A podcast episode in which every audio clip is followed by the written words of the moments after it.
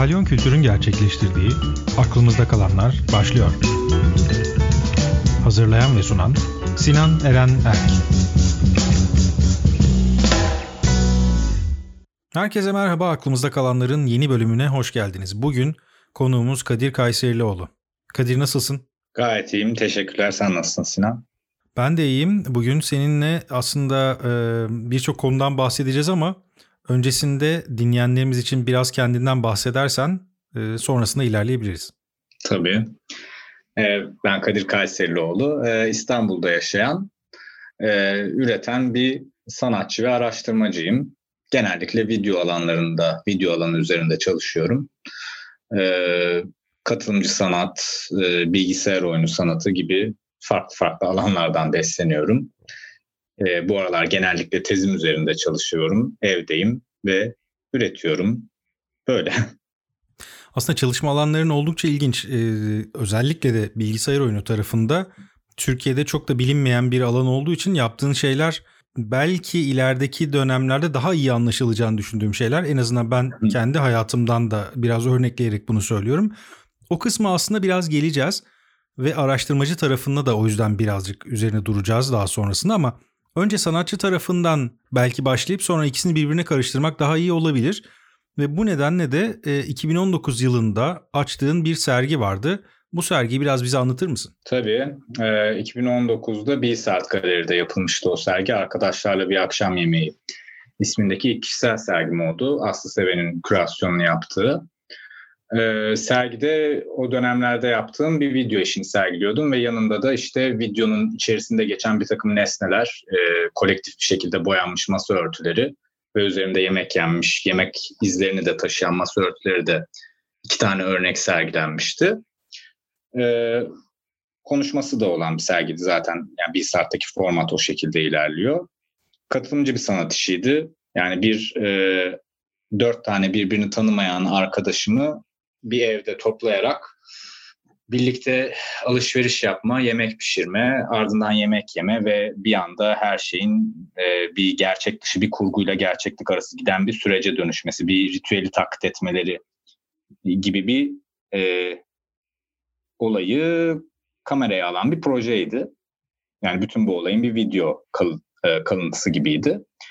E, bu video sergileniyordu böyle bir projeydi. Genel olarak konu olarak da e, ritüel ve işte sosyal toplanmalar, dil, hakim iktidar söylemi, e, antik festivallerdeki aşırı yemek yeme halleri ve bunun bir bir şekilde bir yaratıcılık ya da bir direniş eylemi olması olarak ele alınan bu tarz düşüncelerin böyle irdelendiği bir projeydi. Aslında bu kavramları biraz açmak gerekecek ama öncesinde katılımcı sanatla ilgili bir sorum olacak sana. Katılımcı sanat dediğimizde bu efekti alabilmek, bunun etkisini güçlendirebilmek için sen belki de e, tanım birbirini tanımayan insanlardan yararlanarak bunu kullandın. Her zaman bu işe yarayan bir formül mü yoksa bunun olmadığı durumlarda da katılımcı sanat adına iyi sonuçlar alınabilir mi sence?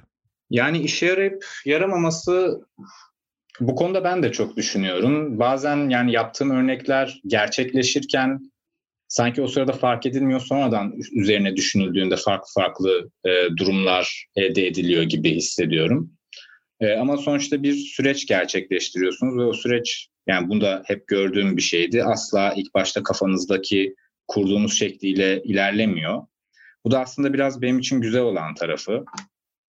Yani başı sonu açık bir süreç başlatıyorsunuz ve nereye gideceğini hiç bilmiyorsunuz. Böyle şey yani çok sıkıcı bir durum da oluşabilir. İnsanların bizim burada ne işimiz var ki dediği böyle çok zoraki bir durum da olabiliyor ya da böyle çok işte yaratıcı e, hiçbir amaç olmadan yine de insanların katıldığı, uğraştığı, birbirini daha iyi tanıdığı, zaman zaman böyle tanışmalara da böyle yeni farklı ortaklıklara da vesile olabilen süreçler oluşturuyorsunuz. Benim için ilgi çekici bir alan bayağı bir. Sonra oralara geliriz belki ama son zamanlarda biraz e, bu teknikten kopmaya başlar gibi hissediyorum kendimi. Ama yine de bir şekilde izlerini taşıyor şu anki yaptığım işlerde sanırım. Aslında o dönemki pratiğine baktığımız zaman yani şu an biraz biraz değişmeye başlıyor dediğin pratiğe baktığımız zaman o performatif eylemin de nasıl bir deneyim kazandırdığını göremediğin bir alan var. Belki o deneyimle beraber şu anda şekilleniyorsun sen de ama e, böyle bakınca da şuna çıkıyorum bir taraftan. Acaba zaten o deneyimin kendisi kendini yok etmek üzerine bir pratik mi? Çünkü tüketiyorsun ve oradaki şey gibi yani orada yaptığınız yeme eylemi de bir noktada o tüketmenin bir parçası haline geliyor ki antik dönemdeki o çok yeme durumu da belki bir şeylerin üstesinden gelmek için kullanılan bir terapi yöntemi. Evet, o dönemler zaten bu ritüel antik festivaller üzerine araştırmalar yapıyordum. O yüzden bu yaptığım işte e, o yöne çekmişti beni. E, o zamanlar e, Türkiye'de hakim söylem olan şey biraz böyle iktidar söylemi olan konu biraz ölüm üzerinden gidiyordu ve ben de tüketme, aşırı yemek yeme durumunu daha yaşamın tarafında bir şey olarak ele almıştım. İki tarafın bir şekilde iki söylemin karşılaştırılması, iki yaşam biçiminin karşılaştırılması gibiydi benim için. E, katılımcı sanat işlerinde bu örnekler tabii çok yani farklı farklı şekillerde ele alınıyor. E, benim yaptıklarım da tamamen ritüel ya da yemek yeme e, ya da bir şey inşaat et, inşa etme ve sonradan onu yıkma gibi bunlardan ibaret değil. Sadece konuşma temelli de olabiliyor. E, mesela işte dikefobi işimde okuldan bir hocam iki tane de arkadaşımla beraber sadece böyle bir adalet konusu hakkında bir sohbet etmiştik. Sonra da onu e, üç boyutlu bir ortama bilgisayar oyunu görsellerini andıran bir şekilde ayrı bir simülasyona taşımıştım. Ya da işte Böcek Reis işinde YouTube'dan gördüğüm bir YouTuber'la tanışmıştım ve İzmir'e yanına gidip onun böyle ufak bir hem böyle belgesel hem de oyunsu tarafları olan e, bir videosunu çekmiştim. E, değişiyor tabii ki. Bazıları evet çok geçici ve böyle biten bir deneyimin o deneyimden arta kalan nesnelerin ya da durumların ya da bir video kartının sergilenmesi oluyor. Bazıları da tamamen tanışma üzerine kurulu, daha kalıcı, sonradan insanların da birbirini gördüğü, yani temelinde belki o arkadaşlığı kuran işler de olabiliyor. Ama sen bir taraftan aslında bir araştırmacı olarak pratiğini de yani sanatsal pratiğinde de o araştırmayı kullanıyorsun. Ama bunun üzerinde de tesadüfi olan bir takım e, öğeleri de eklemeyi seviyorsun anladığım kadarıyla. Bu işin araştırma tarafı ve tesadüfi tarafı ne kadar birbirini götürüyor, ne kadar çakışıyor? Yani hmm. tamamen tesadüfi bir ortama bırakmak ya da tamamen araştırma üzerinden gitmek arasındaki temel fark ne? Ya tesadüfler bayağı ilgimi çeken bir konu aslında. Zaten öyle çok idol olarak gördüğüm sanatçılar yoktur ama böyle sanat akımları bayağı bir şekillendirdi benim sanat düşüncemi. Mesela sürrealizmde falan da e, tesadüflerin, Dadaizm'de de tesadüflerin bu kadar yer kaplaması beni bayağı bir etkilemişti. O yüzden sanırım bayağı bir ilgimi çekiyor bu alan. Araştırma konusuna da gelince ben evet işlerimi genelde yani işlerimin fikirlerini genelde okuduğum, araştırdığım o sürelerde üzerine kafa patlattığım durumlardan biraz elde ediyorum fikirlerini. Öncelerinde hep böyle bir araştırma süreçleri oluyor. Çeşitli okumalar yaparak vesaire ya da sadece düşünmek falan gibi. Sonradan da bir şekilde fikir de aslında kendi bir tesadüf olarak var ediyor. Böyle uyumsuz alakası tarafların bir araya gelmesiyle oradan bir şey geliyor aklıma bir plan geliyor ve sonra ya evet ya bu bir yere gidiyor dediğimde o işi bir şekilde oluşturmaya başlıyorum. Orada da süreç başlıyor zaten. Bu da aslında biraz tesadüf. Yani aslında şeye de baktığımızda e, sonrasında belki biraz konuşuruz dediğimiz oyun tarafına baktığımızda da araştırmanın ve tesadüfün çok iyi harmanlanmış bir kombinasyon olduğunu görebiliriz. Ben sadece ufak bir örnekle e, bu hmm. kısmı biraz atlamak istiyorum aslında. Sanırım 97 ya da 98 yılında çıkan bir oyun ilk başta insanların sadece araba kullandığı bir simülasyon olması planlanırken sonrasında yapılan bir yazılımda yapılan bir tesadüf sonunda işte oradaki e, polislerin çok daha agresif şekilde sizin arabanızı sağa sola ittiğini fark ediyorlar ve hmm. bu başka bir konsepte bir olaya dönüşüyor. Bugün işte Grand Theft Auto dediğimiz serinin başlangıcı da öyle hmm. çıkıyor ve senin yaptığın pratikte baktığında sanatsal olarak bu düzleme bunu taşıdığın bir şeyden bahsediyorsun. Peki yani şunu merak ediyorum aslında. Bir taraftan işte biraz önce arkadaşlarla akşam yemeğinde konuşurken, bunu konuşurken bir antik ritüelden bahsettin. Ve ama bunu çok günümüz koşullarında bir fikir düzlemi içinde ele alıp yeniden uyarlıyorsun. Bu ikisinin karışımı ne ifade ediyor senin için? Ee, biraz zor bir soru ama şöyle bir başka bir işimden bir örnekle anlatmaya çalışayım. Hatta iki örnek vereyim. Şu son zamanlarda çünkü arkadaşlarla bir akşam yemeği sonrasında da yaptığım iki işte böyle biraz ritüel konusunu epey bir irdelemiştim. Ee, en sonuncusunu yaptığım iş Vedalar bu Barınağı'nda sergilendi. Tapa rezidans projesinde yaptığım şeydi. O da ritüel olgusundan çok beslendiğim bir işti. Ondan öncesinde de Saturnalia diye Kadıköy'deki bir punk konserini çekmiştim ve konserin içerisinde bir tane masa, sunak gibi hazırlanmış bir masa ve üzerine e, meyveler, maskeler, işte oyuncak, böyle ışıklı silahlar falan bırakmıştım. Maskelerle, tabancalarla oynanıp yemeklerde insanların yemesine yemesi için sunulmuş, ikram edilmiş şeylerdi. Hem konserdeki işte o e, abartılı eğlencenin bir punk konserindeki yani bir yeraltı konserindeki eğlencenin absürtlük seviyesinin biraz daha yükseltilmesi ve ritüelleştirilmesiydi benim için. Bu e, benim düşünceme göre yani çok antik zamanlardan devam eden bir eğlence biçimi e, bir norm dışı bir direniş biçimi olarak da ele alınıyor. Yani iktidarın bir şekilde kendi e, kendini nötrlediği bir alanı yaratması gibi sanki. Tabii bu kısa süreliğine oluyor ve bir süre sonra o festival zamanı da sona eriyor ve o süre içerisindeki bütün normlar tersine dönüyor ve sonradan günlük yaşam devam ediyor. Bunlar sanki o yaşanan kültür sisteminin içerisindeki bir takım boşalma, patlama noktaları gibi. Bu noktaların üzerine giderek günümüzdeki bu direniş biçimlerini ya da özgürleşme biçimlerini incelemeye çalışıyorum aslında. Aradaki bağlantıları kurarak böyle geçmiş ile günümüz arasındaki o köprüyü biraz daha netleştirmek. Bir de olaya bu tarafından bakmak ve bu şekilde günümüzdeki e, olayları da, aktiviteleri de bir de başka açılardan değerlendirebilmek gibi bir gaye taşıyor benim için bu.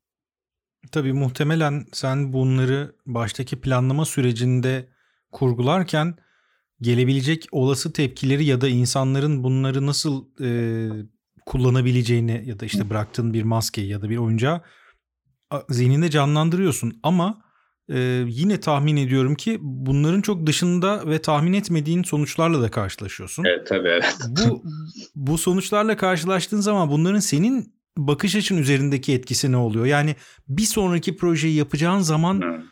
Evet artık iyice düşünemediğim yerden gelecek diye bir paranoya mı sürüklüyor seni yoksa yine o düz akışı bırakıp şaşırmayı mı bekliyorsun? Şöyle gerçekleşti şimdiye kadar hep. E, sürecin ortalarında hep böyle e, istemediğim gibi gittiğini düşündüğüm, paranoya kapıldığım, moralimin bozulduğu taraflar oluyordu. Bunlar mesela en basitinden e, katılımcıların e, bulundukları o koşulları çok basit, sıradan sanki Kadir rica etmiş de kabul etmişler gibi böyle bir basit bir oyunsulukta ele almaları gibiydi. Yaptıkları şeye inanmıyorlarmış gibi ama bu da tabii ki benim biraz belki de narsist bir beklenti olmasından dolayı e, kurduğum bir şey. Ama hep sonrasında biten işe tekrar baktığımda falan e, bir şeylerin gerçekten böyle nokta atışı yaptığına, e, akılda, akılda kalıcılaştığına, insanların sonradan bunu hatırlayacağına ve bir nebze de olsa bir değişim yarattığını falan görüyorum. Sonradan o yıkılan moral tekrar yükseliyor gibi oluyor. Mesela bu demin bahsettiğim Saturnalio Pan konserinde yaptığım işte başlarda şey hissetmiştim. Yani benim de aşina olduğum bir kültür o. Her ne kadar işte tanıdıklarım vesaire olsa da orada başta biraz gerilmiştim. Yani çünkü yeraltı kültürü biraz böyle dışarıya kapalı bir kültür ve e, orada bir sanat eyleminin yapılması sanki orayı dejenere edecek bir aktivite gibi de görülebiliyor. Böyle bir tepki almaktan biraz utanmıştım, çekinmiştim diyeyim ya da işte insanlar dalga geçer mi falan gibi de düşünmüştüm ama hiç öyle olmadı. Yani beklediğimden çok daha hatta e, verimli geçti o gün diyebilirim. Sonrasında da işte bütün video kurgusunu yapıp tekrar izlediğimde işte arkadaşlarıma falan da izlettiğimde ya olmuş ya falan demiştim yani böyle. Yaptığın bütün o projeler içinde evet tesadüfler ve farklı e, belki de hiç tahmin etmediğin anlarda ortaya çıkan belli durumlar var ama sonunda o e, çıkan sonuçtan hoşlanmadığın ve belki de tamamen o projeyi çöpe attığın oluyor mu? Çöpe attığım olmadı şimdiye kadar ya. Yani bir şekilde biraz o riski alıyorum en baştan sanırım. Yani benim için o e, hoşlanmama durumu da sonradan üstünden zaman geçtikten sonra tekrar bakıp bakıp e, ders alınabilecek bir şey. Hatta bir dönem şey gibi düşündüğümü de hatırlıyorum. Yani bir tartışma ortamı yaratıp bunu kaydedeceksem herkesin anlaşmasına gerek yok. Yani belki kötü bir şey olması da gerekiyor. Ee, belki beklenmedik ya da hmm, memnuniyetsizlik yaratan durumların da belgelenmesi gerekiyor diye düşündüğümde olmuştu ama şimdiye kadar öyle bir şeyle karşılaşmadım. Yani bu aslında biraz daha e, belgesel üzerinden de bir okumak ve tesadüfü de kaydetmeye çalışmak refleksi sanırım. Evet yani bir e, günlük hayattakine benzemeyen ayrı bir rutin, ayrı bir e, deneyim oluşturuluyor. Ve ben de dahil olarak e, kimi zaman direkt katılımcı, kimi zaman sadece elinde kamera tutup belgeleyen kişi olarak e, o deneyime bir şekilde ortak oluyoruz ve onu nasıl yaşayacağımız, bundan neler öğreneceğimiz, sonradan bunu nasıl hayatımıza dahil edebileceğimiz biraz e, bize kalmış bir şey oluyor. O sıradaki duygu durumumuza ya da e, düşüncelerimize, politik düşüncelerimize, alışkanlıklarımıza vesaire bağlı bir şey oluyor. Ve artık neyse o kaydediliyor benim açımdan. Peki yakın zamanda bir rezidansa kabul edildin ve orada çalıştın. Hı hı. Bu rezidansta tam olarak ne yaptın ve ortaya nasıl bir şey çıkarttın ya da daha önceki pratiğinle kıyasladığında bu rezidansın sana katkısı ya da belki kaybı ne oldu? Katkı kısmından bahsedeyim öncelikle. Bu rezidans TAPA e, isminde yeni başlayan bir rezidans programıydı, sanat projesi programıydı.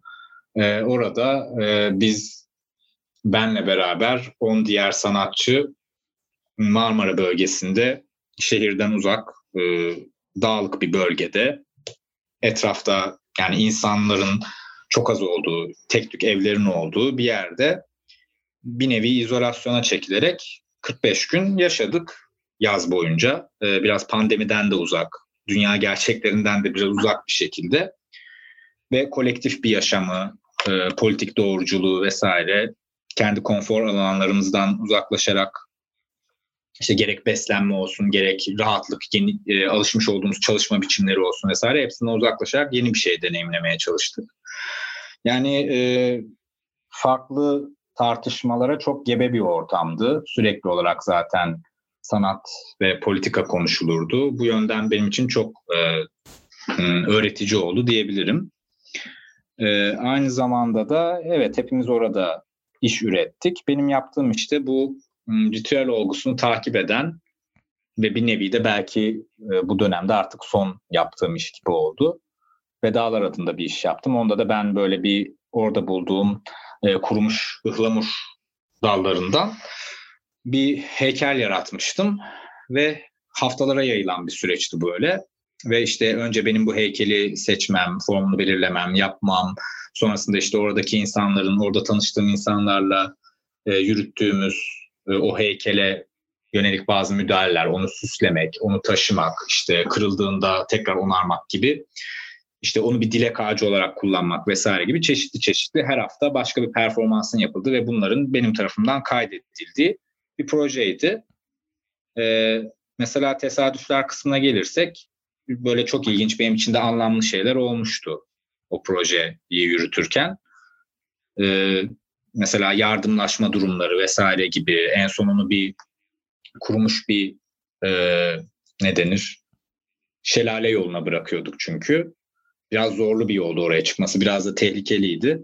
O noktada ben benimle beraber gelen insanların ona böyle çok inanarak sanki böyle çok canlı bir varlığı böyle yaralı bir varlığı taşıyormuşuz gibi böyle ona dikkat ederek ve böyle uğraşarak en son noktaya kadar gitmeye çalışmamız ve bu, bu konuda biraz böyle inat da etmemiz, herkesin birbirine böyle dikkat ederek, gözeterek, heykele de dikkat ederek böyle onu taşıması ve bunun hiçbir çıkarı olmadan sadece sanat yaptığımız için yapmamız çok anlamlı olmuştu benim açımdan. Onlar için de öyle olmuştur diye düşünüyorum. Bu mesela beklenmedik bir şeydi. Hiç o kadar yanındaki insanların da bu kadar böyle benim kadar inanacaklarını falan düşünmemiştim. Güzel bir deneyim olmuştu yani. Ritüelleri bozmakla ilgili özel bir isteğin oluyor mu bunu yaparken? Yani genel olarak yaptığın işlerde soruyorum bunu. Ritüelleri bozmak derken yani evet aslında yani bir rutin var, günlük hayat akışı var ve siz aslında ona yeni bir ekleme yapıyorsunuz. Bu zaten bütün o alışık olduğumuz pratikleri bozan oraya böyle yeni bir şey sıkıştıran bir şey oluyor. Çünkü yani ritüel benim için yani çok böyle eski geleneklerdeki uygulanan sistemle tekrar eden geleneklerden tutun da yani otobüse binerken akbil basmaya kadar tekrar eden yani tek başına düşünce bir anlamı olmayan ama günlük yapıya, kültür yapısına, dile hep bir katkısı olan bir tekrar eden eylem biçimi. Ve sizin buna bir alternatif oluşturmanız da zaten o genel olan yapıyı biraz dönüştürmeye yönelik bir şey her zaman. Ama kendi içinde de hep böyle bir aksaklığı, işte tesadüfü, yolunda gitmemeyi ya da başka bir tarafa dönmeyi, bunun gibi potansiyelleri hep tuttuğu için yani değişime açık olduğu için, anlık bir şey olduğu için benim yani bu tarz e, katılımcı işler kendi kendine de biraz karşı olan, senin de belirttiğin gibi biraz kendini tüketen, kendini işte var edip aynı anda da yıkan bir süreç oluyor. Peki sen bu süreç içinde nasıl değiştiğini yani biraz önce e, yaptığın işin pratiğin artık ufak ufak başka bir alana doğru değiştiğini söylemiştin. Sende bu etki nasıl oldu? Sen ne tarafa doğru değişiyorsun? Ee, benim son aylarda fark ettiğim şöyleydi. Hmm, yani bu tarz katılımcı işler biraz böyle sanatçının kendi öznesini geriye çektiği işler oluyor. Yani direkt benim üretimimden ziyade e, az önce de bahsettiğimiz gibi katılımcı bir oluşumun bir anın ürettiği, başkalarının da farklı faktörlerin de birlikte koşullandırdığı, ürettiği bir şey oluyor. Ben de biraz şeyi hissettiriyor artık böyle yani o kadar fazla kendimi geri çektim ki bu işleri yaparken sanki benim söyleyecek bir şeyim kalmadı. Benim artık anlatacak bir şeyim yokmuş ya da söyleyeceğim şeyler kayda değer değilmiş gibi bir böyle tuhaf bir alınganlık yaratmaya başladı sanki. O yüzden şimdiki projemde hem teknik olarak biraz daha böyle e, gerçek hayattansa simülatif olana yöneliyorum. Hem de biraz daha böyle anlatıya dayalı süreçlerden ziyade benim önceden metnini yazdığım ve bu metinlerin paylaşıldığı, benim birebir anlattığım, biraz daha kişisel taraflara yöneliyorum sanırım. Bu noktada aslında biraz bilgisayar oyunlarına yine değinmek istiyorum. Çünkü o tarafta yaptığın çalışma aslında dijital anlatının da bir farklı yöntemi. Çünkü bilgisayar oyunları üzerinden gördüğümüz gerçeklik anlatımı da, gerçeklik kurgusu da dijital olarak bizim sosyal medya e, mecrasında gördüğümüz şeyden çok daha farklı ve çok daha e, bireysel deneyime de çok açık. E, evet. E, bu tarafta sen deneyimi nasıl yönlendirmeyi seviyorsun bilgisayar oyunları tarafından bakarsak ya da bunun üzerine ne gibi çalışmalar yaptın? Çünkü bir kitaba da katkın olduğunu biliyorum. Belki ondan da ufak bahsedebilirsin. Olur. Ee, kitaptan kısaca bahsedeyim o zaman ilk önce. Ee, bu başka akademisyenlerle, akademisyenlerle beraber çıkarttığımız Türkiye'de ve Türkiye'den oyun çalışmaları adlı bir kitaptı. Ee, oyun sektörü ve oyun teknolojisi üzerine yazılmış makaleler içeriyor. Ben de çağdaş sanat ve bilgisayar oyunlarının kesişme noktaları üzerine yazmıştım. Ee, çok da farklı yani toplumsal cinsiyetten tutun e-sporlara kadar, e-spor sektörüne kadar, e, oyunların mekanik yapısına kadar falan bir sürü farklı konudan makale var. E, güzel bir kaynak oluşturduk diye düşünüyorum. Küçük bir reklam olarak söyleyeyim bunu. E, benim de oyuna bakış açım biraz şu şekilde gelişti gibi söyleyebilirim. Hmm, yani bir sanal haritada var olma durumunu örnek olarak söylüyorum bir oyunun içerisinde var olma durumunu sanal, gerçek olmayan, değersiz bir aktivite olarak ele almıyorum. Ee, biraz posthumanist taraftan düşünmeye çalışınca e, aslında orada da bir mevcudiyet sergiliyor insan. Bir faillik durumuna sahip oluyor. Ee, bir yazılımın içerisinde tasarlanmış bir haritada bir avatar vasıtasıyla ya da tamamen avatarsız, bedensiz, yazıdan oluşan ya da işte bir mouse'la yaptığımız bir gezinme eyleminden oluşan bir şekilde de bir eylemselliğimiz oluyor. Ee, bunu irdeliyorum ben ve biraz da e, bilgisayar oyunu imgeleri üzerine düşünüyorum. Yani bu e, aslında 90'lardan beridir devam eden bir hem kültür hem de sektör. Yani işin hem böyle bir gerçekten bireysel üretimlere çok açık, insanların kendilerini özdeşleştirip katkıda bulunduğu bir alanı var, alanları var. Hem de devasa bir pazar alanı da var.